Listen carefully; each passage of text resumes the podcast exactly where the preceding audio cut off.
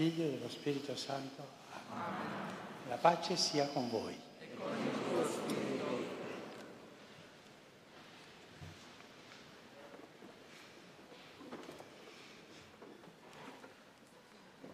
Francesco, siamo felici di poterla incontrare in questo momento, la vediamo in ottima forma dopo l'intervento che ha avuto quest'estate, quindi ne siamo felici. L'abbiamo seguita anche nel viaggio che ha fatto apostolico, abbiamo pregato quel per favore pregate per me, credo che sia entrato nel cuore di tutti. L'abbiamo accompagnata con la preghiera, abbiamo visto anche i frutti belli dello Spirito che ha che si sono manifestati. Quindi contentissimi di questo incontro.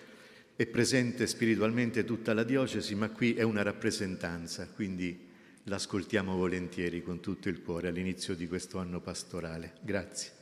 Grazie a lei. Grazie.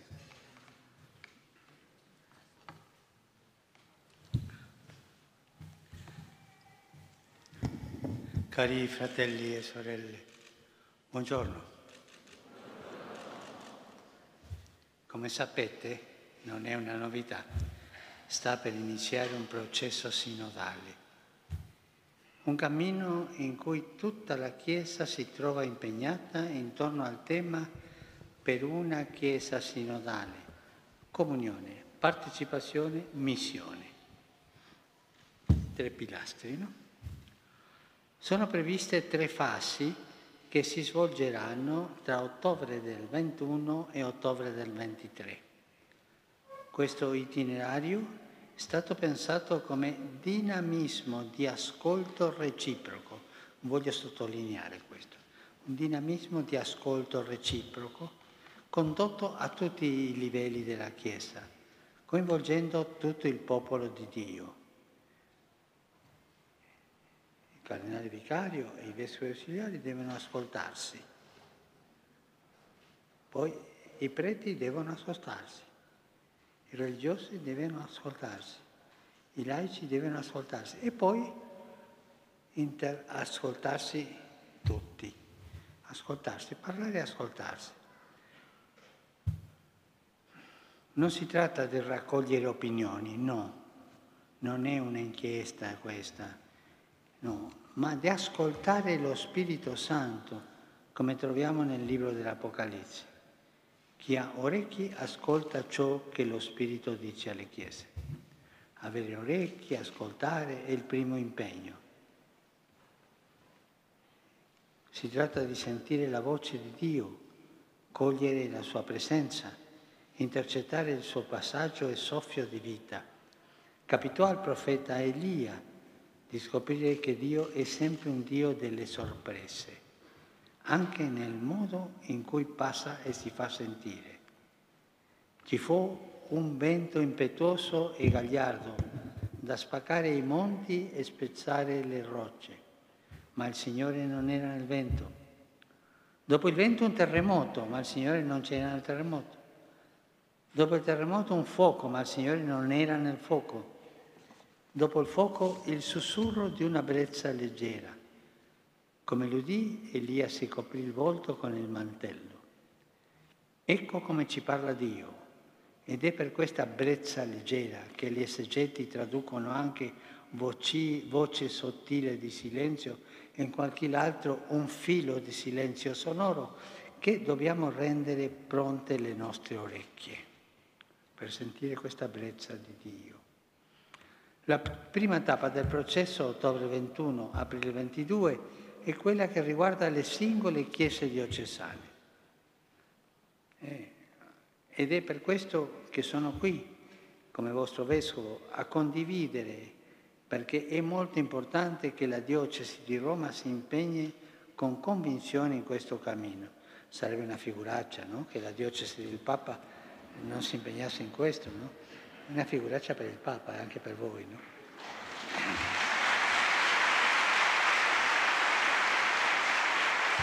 Il tema della sinodalità non è il capitolo di un trattato di ecclesiologia, e tantomeno una moda, uno slogan o il nuovo termine da usare o strumentalizzare nei nostri incontri. No, La sinodalità esprime la natura della Chiesa, la sua forma, il suo stile, la sua missione.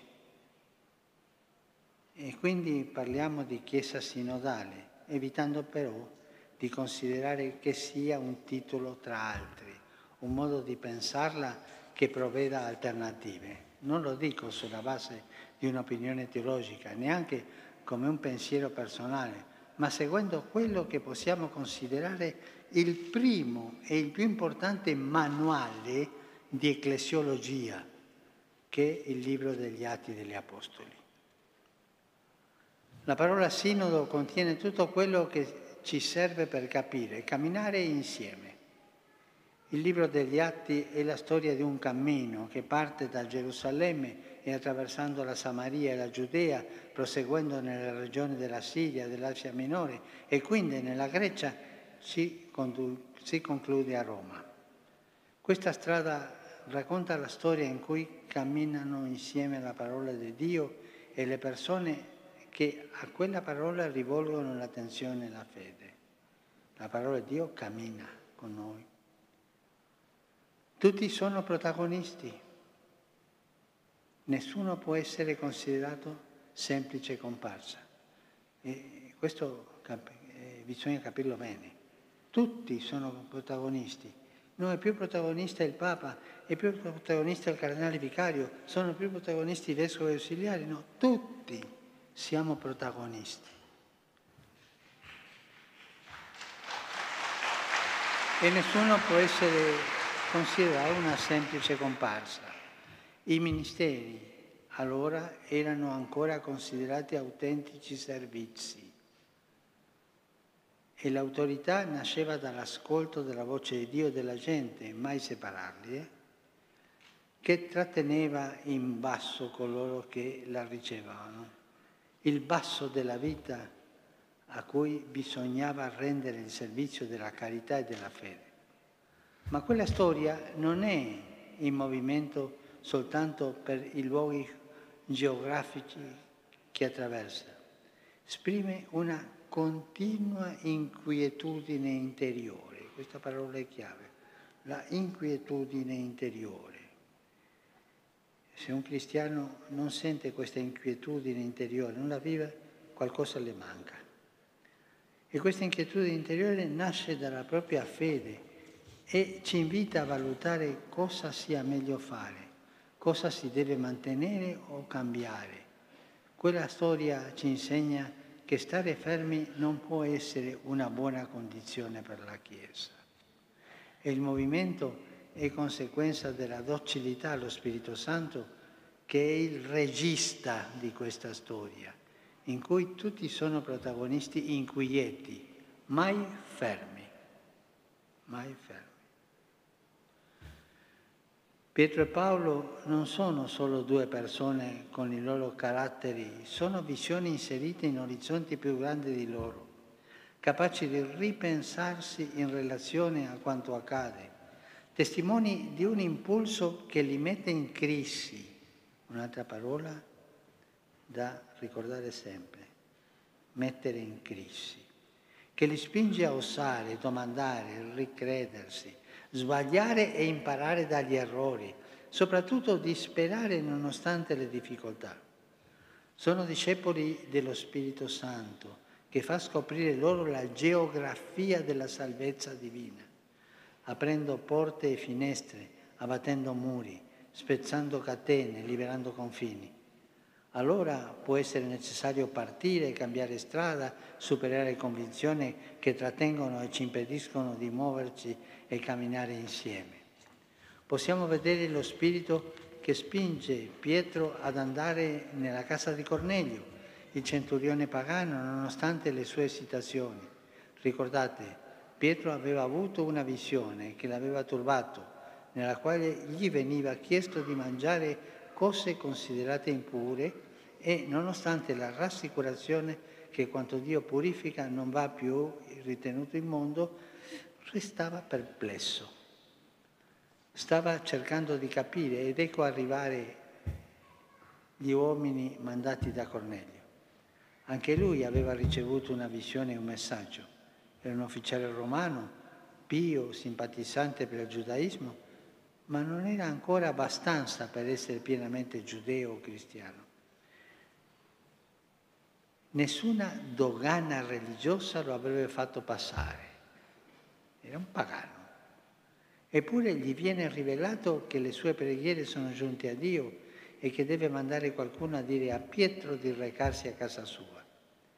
In questa sospensione, da una parte Pietro con i suoi dubbi e dall'altra Cornelio che aspetta in quella zona di ombra, è lo Spirito a sciogliere le resistenze di Pietro e aprire una nuova pagina della missione.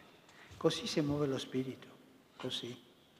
L'incontro tra i due sigilla una delle frasi più belle del cristianesimo. Cornelio gli era andato incontro, si era gettato ai suoi piedi, ma Pietro rialzandolo gli dice alzati, anche io sono un uomo.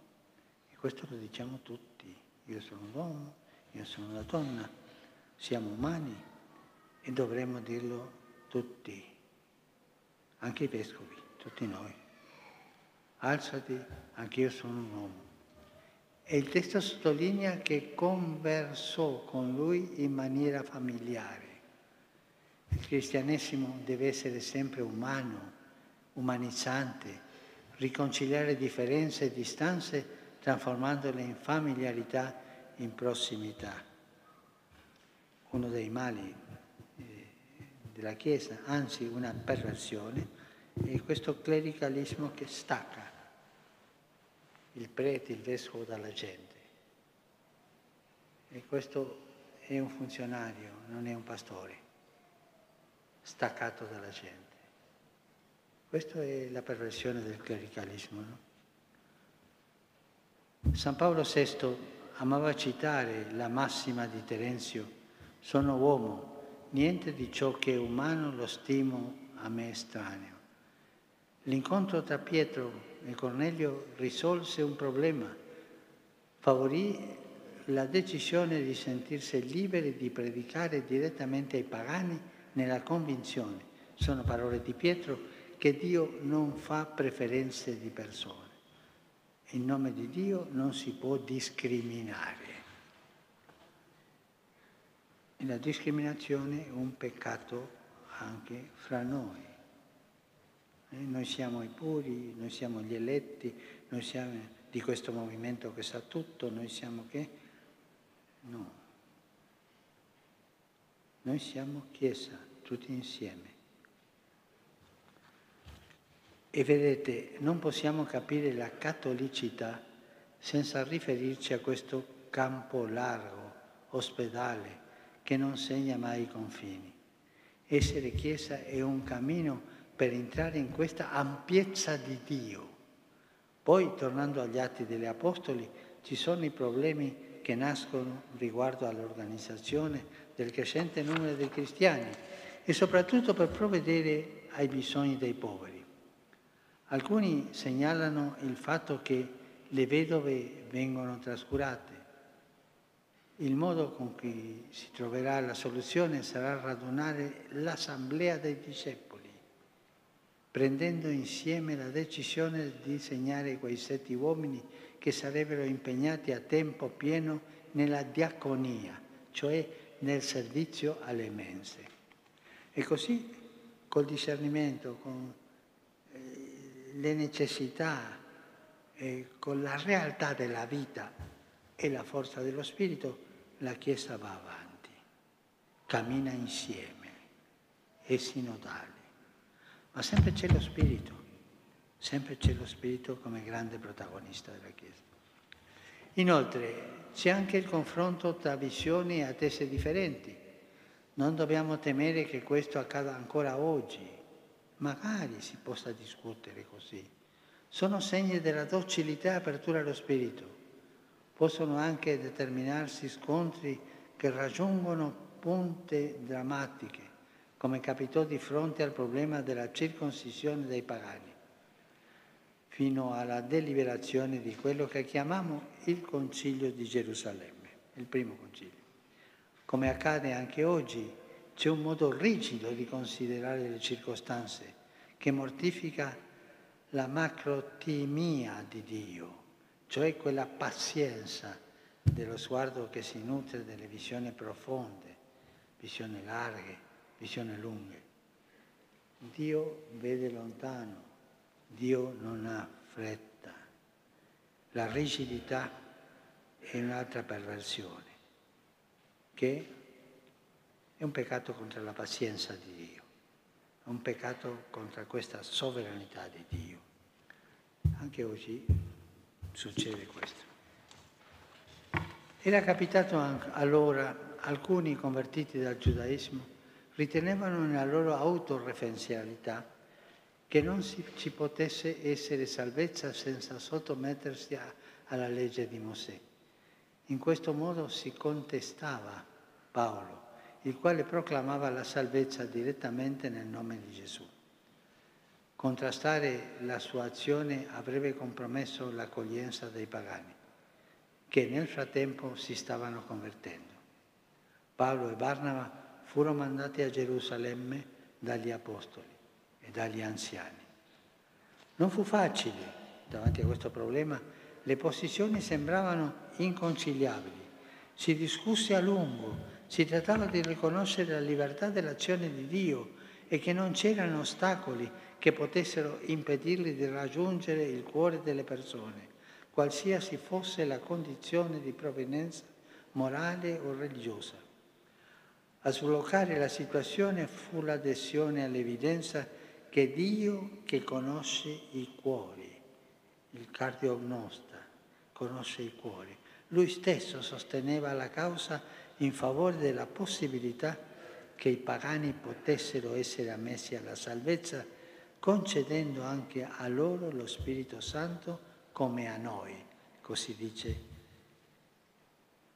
nel capitolo quindicesimo, versetto 8, negli Atti degli Apostoli, concedendo anche ai pagani, a loro, lo Spirito Santo come a noi. In tale modo prevalse il rispetto di tutte le sensibilità, temperando gli eccessi. Si fece tesoro dell'esperienza avuta da Pietra con Cornelio. Così, nel documento finale, troviamo la testimonianza del protagonismo dello Spirito in questo cammino di decisione e nella sapienza che è sempre capace di ispirare. E comincia così la dichiarazione finale. È parso bene allo Spirito Santo e a noi di non imporvi altro obbligo eccetto quello necessario. Noi, in questo sinodo, andiamo sulla strada di poter dire è sparso allo Spirito Santo e a noi, perché sarete in dialogo continuo fra voi e la, sotto l'azione dello Spirito Santo, anche il dialogo con lo Spirito Santo. Non dimenticatevi di questa formula. È parso bene allo Spirito Santo e a noi di non imporvi altri obblighi. È parso bene allo Spirito Santo e a noi. Così dovrete cercare di esprimerci, esprimervi eh, in questa strada sinodale, in questo cammino sinodale. Se non c'è lo Spirito sarà un Parlamento diocesano, ma non un sinodo. Noi non stiamo facendo un Parlamento diocesano, non stiamo facendo uno studio su questo, l'altro no, stiamo facendo un cammino di ascoltarsi e ascoltare lo Spirito Santo, di discutere e di anche discutere con lo Spirito Santo che è un modo di pregare. Lo Spirito Santo è noi. C'è sempre invece la tentazione di fare da soli, esprimendo una ecclesiologia sostitutiva. Ne sono tante ecclesiologie sostitutive. Come se accesso al, al cielo il Signore avesse lasciato un vuoto da riempire e lo riempiamo noi. No, ci ha lasciato lo Spirito. Ma le parole di Gesù sono chiare. Io pregherò il Padre ed Egli vi darà un altro paraclito perché rimanga con voi sempre. Non vi lascerò orfani. Per l'attuazione di questa promessa la Chiesa è sacramento, come affermato in Lumen Gentium. La Chiesa è in Cristo in qualche modo il sacramento, ossia il segno e lo strumento dell'intima unione con Dio e dall'unità di tutto il genere umano. In questa frase, che raccoglie la testimonianza del Concilio di Gerusalemme, c'è la smentita di chi si ostina a prendere il posto di Dio, pretendendo di modellare la Chiesa sulle proprie convinzioni culturali, storiche, costringendola a frontiere armate, a dogane colpevolizzanti, a spiritualità che bestemmiano la gratuità dell'azione coinvolgente di Dio. Quando la Chiesa è testimone in parole e fatti dell'amore incondizionato di Dio, della sua larghezza ospitale, esprime veramente la propria cattolicità. Ed è spinta interiormente ed esteriormente ad attraversare gli spazi e i tempi. L'impulso e la capacità vengono dallo Spirito. Riceverete la forza dello Spirito Santo che scenderà su di voi e di me sarete testimoni a Gerusalemme, in tutta la Giudea e Samaria e fino ai confini della terra. Questo è ricevere la forza dello Spirito Santo per essere testimoni. E questa è la strada di noi Chiesa. E noi saremo Chiesa se andremo su questa strada. Cioè Chiesa sinodale significa Chiesa sacramento di questa promessa che lo Spirito sarà con noi, che si manifesta coltivando l'intimità con lo Spirito e con il mondo che verrà. Ci saranno sempre discussioni, grazie a Dio, ma le soluzioni vanno ricercate dando la parola a Dio e alle sue voci in mezzo a noi, pregando e aprendo gli occhi a tutto ciò che ci circonda praticando una vita fedele al Vangelo, interrogando la rivelazione secondo un'ermeneutica pellegrina che sa custodire il cammino cominciato negli, alti, negli atti degli Apostoli. E questo è importante, il modo di, di capire, di interpretare un'ermeneutica pellegrina, cioè che è in cammino cammino che è incominciato dopo il concilio? No, è incominciato con i primi apostoli e continua. E quando la Chiesa si ferma, non è più Chiesa, è una bella associazione pia, perché ingabbia lo Spirito Santo. Ermeneutica pellegrina che sa custodire il cammino cominciato negli atti dell'Apostolo. Diversamente si umilierebbe lo Spirito Santo.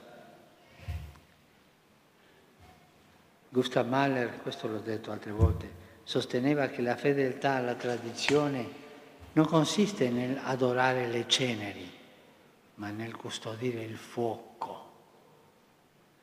Io vi domando a voi, prima di cominciare questo cammino sinodale, voi che cosa siete più eh, proclivi e, e, cosa fate di, eh, a custodire le ceneri de, della Chiesa, delle mie associazioni, del mio gruppo o custodire il fuoco. Anzi, adorare queste cose mie che mi chiudono No, io sono di Pietro, io sono di Paolo, io sono di questa associazione, voi di l'altra, io sono prete, io sono vescovo e voi siete che chiudono o siete chiamati a custodire il fuoco dello Spirito. È stato un grande compositore questo, ma è anche maestro di saggezza con questa riflessione. Dei Verbum, nel numero 8, citando la lettera agli ebrei, afferma Dio che molte volte in diversi modi nei tempi antichi aveva parlato ai padri, non cessa di parlare con la sposa del suo figlio. C'è una felice formula di San Vincenzo dell'Erin che mettendo a confronto l'essere umano in crescita e la tradizione che si trasmette da una generazione all'altra, afferma che non si può conservare il deposito della fede senza farlo progredire consolidandosi con gli anni, sviluppandosi col tempo, approfondendosi con lealtà. utanis consolidetur, dilatentum tempore, consolidetur etate. Questo è lo stile del nostro cammino.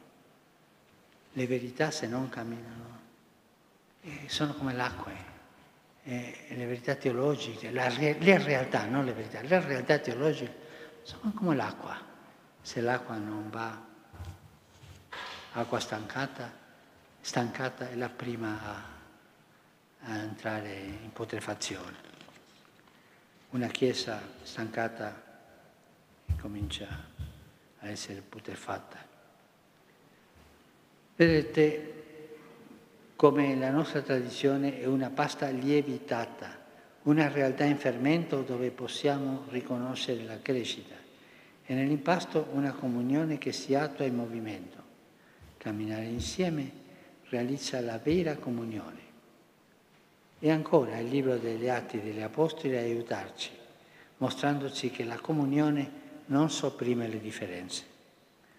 È la sorpresa della Pentecoste, quando le lingue diverse non sono ostacoli, nonostante fossero stranieri gli uni per gli altri. Grazie all'azione dello Spirito, ciascuno sente parlare nella propria lingua nativa, sentirsi a casa differenti ma solidali nel cammino.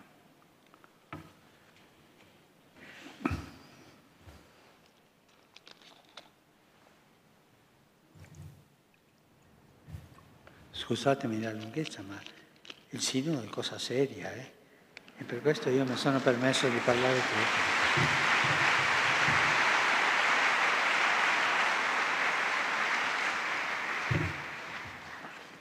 Tornando al processo sinodale, la fase diocesana è molto importante perché realizza l'ascolto della totalità dei battezzati soggetto del senso sfide infallibile in credendo. Ci sono molte resistenze a superare l'immagine di una Chiesa rigidamente distinta tra capi e subalterni, tra chi insegna e chi deve imparare, dimenticando che a Dio piace ribaltare le posizioni. Ha rovesciato i potenti dai troni, ha innalzato gli uomini, ha detto Maria. Camminare insieme scopre come sua linea piuttosto l'orizzontalità che la verticalità. La Chiesa sinodale ripristina l'orizzonte da cui sorge il Sole Cristo. Innalzare monumenti gerarchici, gerarchici vuol dire coprire l'orizzonte dello Spirito. I pastori camminano con il popolo, noi pastori camminiamo col popolo a volte davanti, a volte in mezzo, a volte dietro. E il buon pastore deve muoversi così, eh? davanti per guidare, in mezzo per incoraggiare e non dimenticare l'odore del gregge, dietro perché il popolo ha anche fiuto, ha fiuto di trovare le nuove vie per il cammino o per ritrovare la strada smarrita. Questo voglio sottolinearlo, no? e anche ai preti della diocesi, che nel loro cammino sinodale si domandino, anche ai vescovi si domandino, ma io sono capace di camminare, di muovermi davanti, in mezzo e dietro? O sono soltanto nella cattedra, mitra e baccolo e dai, dai, dai, dai? Pastori immischiati, ma pastori, non gregge, gregge del Signore, ma sanno che sono pastori. Il gregge sa la differenza. Davanti per indicare la strada, in mezzo per sentire cosa sente il popolo e dietro per aiutare coloro che rimangono un po' dietro e lasciare un po' che il popolo veda col suo fiuto dove sono i pasti, dove sono le erbe più buone. No? Il senso fidei qualifica tutti nella dignità della funzione profetica di Gesù Cristo. Questo lo dice l'Evangelio. Così da poter discernere quali sono le vie del Vangelo nel presente. È il fiuto delle pecore, ma stiamo attenti che nella storia della salvezza tutti siamo pecore rispetto al pastore che è il Signore. L'immagine ci aiuta a capire le due dimensioni che contribuiscono a questo fiuto, una personale e l'altra comunitaria. Siamo pecore e siamo parte del gregge, che in questo caso rappresenta la Chiesa. No? Stiamo leggendo, non so se nel breviario italiano, ma in quello argentino che prego io, eh, il De Pastoribus di Agostino. No? E lì ci dice, con voi sono pecora, per voi sono pastore. No? Queste due cose. Questi due aspetti, personale ed ecclesiale, sono inseparabili. Non può esserci sensus fidei senza partecipazione alla vita della Chiesa, che non è solo l'attivismo cattolico, no. Ci deve essere soprattutto quel sentire che nutre dei sentimenti di Cristo. L'esercizio del sensus fidei non può essere ridotto alla comunicazione e al confronto tra opinioni che possiamo avere riguardo a questo o quel tema, a quel singolo aspetto della dottrina o che lo regola della disciplina. Sono strumenti, sono verbalizzazioni, sono eh, espressioni dogmatiche o disciplinari, bravo, ma non deve prevalere l'idea di distinguere maggioranze e minoranze questo lo fa un Parlamento. Quante volte gli scarti sono diventati pietra angolare? Eh? Questo eh, Matteo 21, 42. I lontani sono diventati vicini. Gli emarginati, i poveri, i senza speranza sono stati eletti al sacramento di Cristo. La Chiesa è così. E quando eh, alcuni gruppi vogliono eh, distinguersi più, questi gruppi sono finiti sempre male, anche nella negazione della salvezza, nelle eresie, no? Pensiamo a, a queste eh, eresie che che si sentono che, che hanno il potere loro di, di,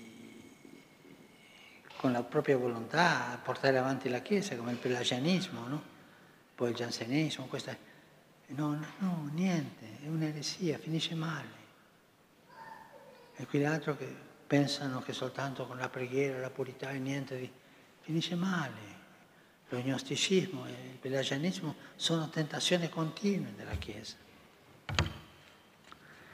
Ci preoccupiamo tanto giustamente che tutto possa onorare le celebrazioni liturgiche e questo è buono, anche se spesso finiamo per confortare solo noi stessi.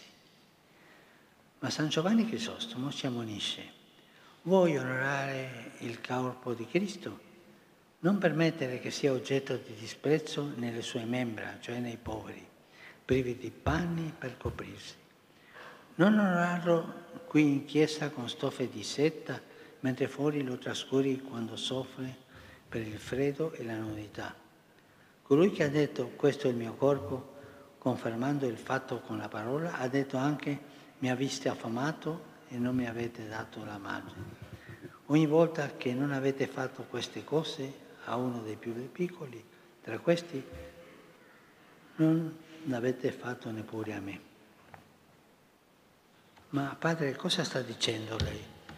I poveri, i mendicanti, i giovani drogaditti, tutti questi che la società scarta, sono parte del sinodo? Sì, caro, sì, cara. Eh? Non lo dico io, lo dice il Signore, sono parte della Chiesa, a punto tale che se tu non li chiami, si vedrà il modo, o vai da loro a stare un po' con loro per sentire non cosa dicono, ma cosa che sentono, anche gli insulti che ti danno, non stai facendo bene il sinodo. Il sinodo è fino ai limiti, a tutto. E prendere la Chiesa, e anche prendere le, il dialogo sulle nostre miserie, le miserie che io come vescovo vostro, le miserie che hanno i vescovi ausiliari, miserie che, le miserie che, che, che avevano i preti, i laici e, e quelli che appartengono alle associazioni anche di questa miseria, ma se noi non ci prendiamo parte dei miserabili, fra virgolette, della società, quelli scartati, mai potremmo, mai potremmo farci carico delle nostre miserie. E questo è importante, che nel dialogo escano le proprie miserie, senza giustificarci. Non abbiate paura.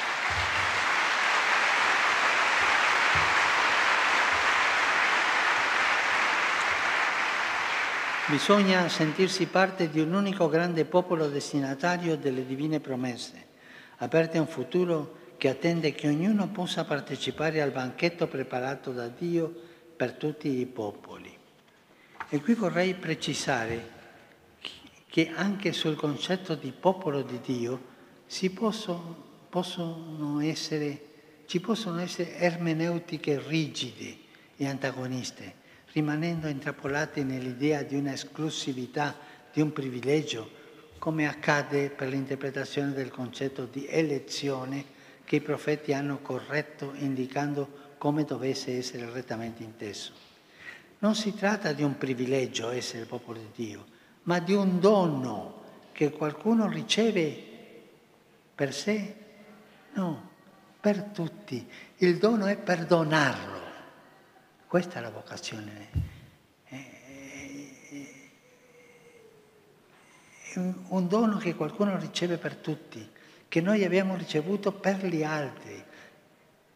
È un, un dono che è anche una responsabilità. La responsabilità è testimoniare nei fatti e non solo a parole le meraviglie di Dio, che se conosciute aiutano le persone a scoprire la sua esistenza e ad accogliere la sua salvezza.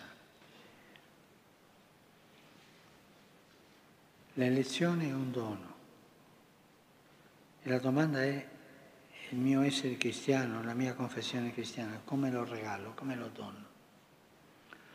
La volontà salvifica universale di Dio si offre alla storia, a tutta l'umanità attraverso l'incarnazione del Figlio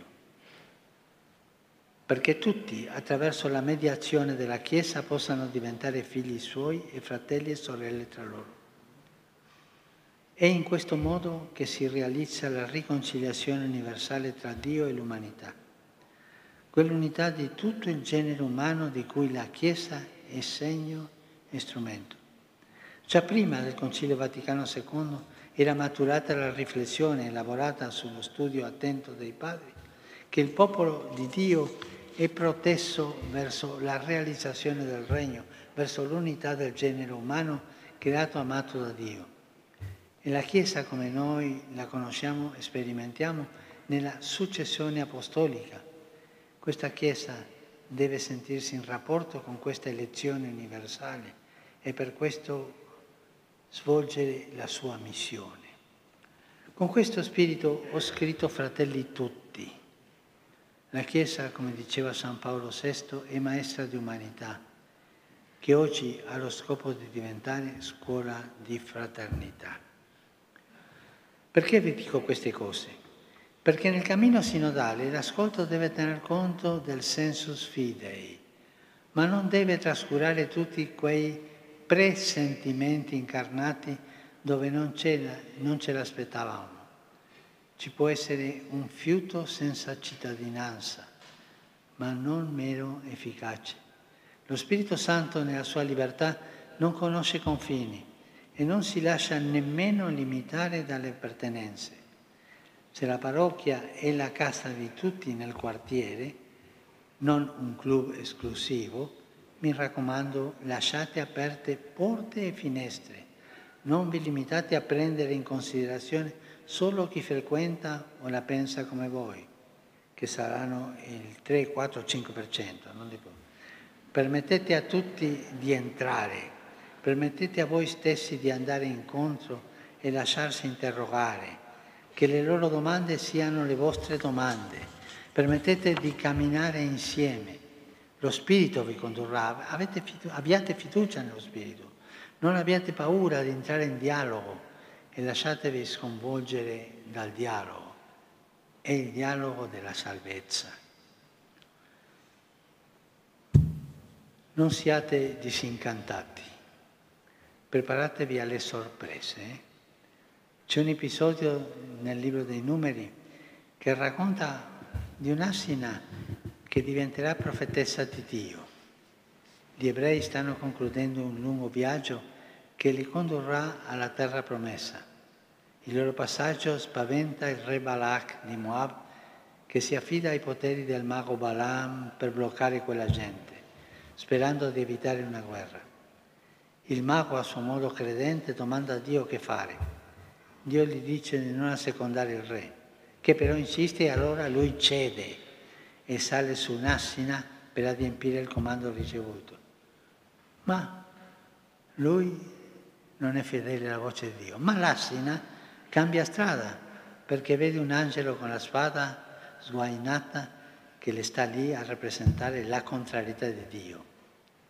Balan la tira, la perbotte senza riuscire a farla tornare sulla via, finché l'assina si mette a parlare avviando un dialogo che aprirà gli occhi al mago, trasformando la sua missione di maledizione e morte in missione di benedizione e vita. Questa storia ci insegna ad avere fiducia che lo Spirito farà sempre la sua voce. Anche un'assina può diventare la voce di Dio, aprirci gli occhi e convertire le nostre direzioni sbagliate. Quanto mai un battezzato, una battezzata, un prete, un vescovo, un papa. Se un'assina lo può fare, ma c'è lo Spirito che usa tutte le creature per parlarci, soltanto ci chiede di pulire gli orecchi per sentire bene.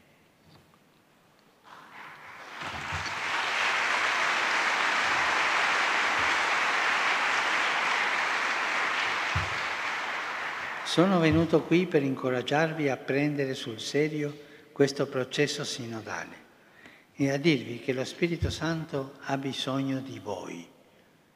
E questo è vero, eh? lo Spirito Santo ha bisogno di noi. Ascoltatelo, ascoltandovi.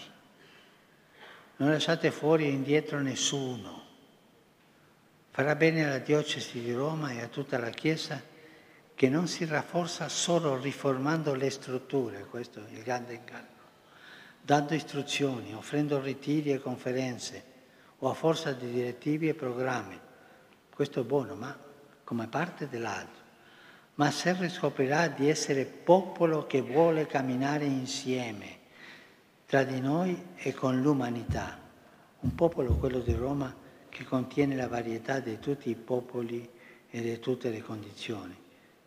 Che straordinaria ricchezza nella sua complessità, ma ci vuole uscire dal 3, dal 4% che, che sono i più vicini e andare oltre, eh, a sentire le altre. E dalle volte vi insulteranno, vi cacceranno via, non so, ma essere discreti, ma sentire cosa pensano senza voler imporre le nostre cose, lasciare che lo Spirito ci parli.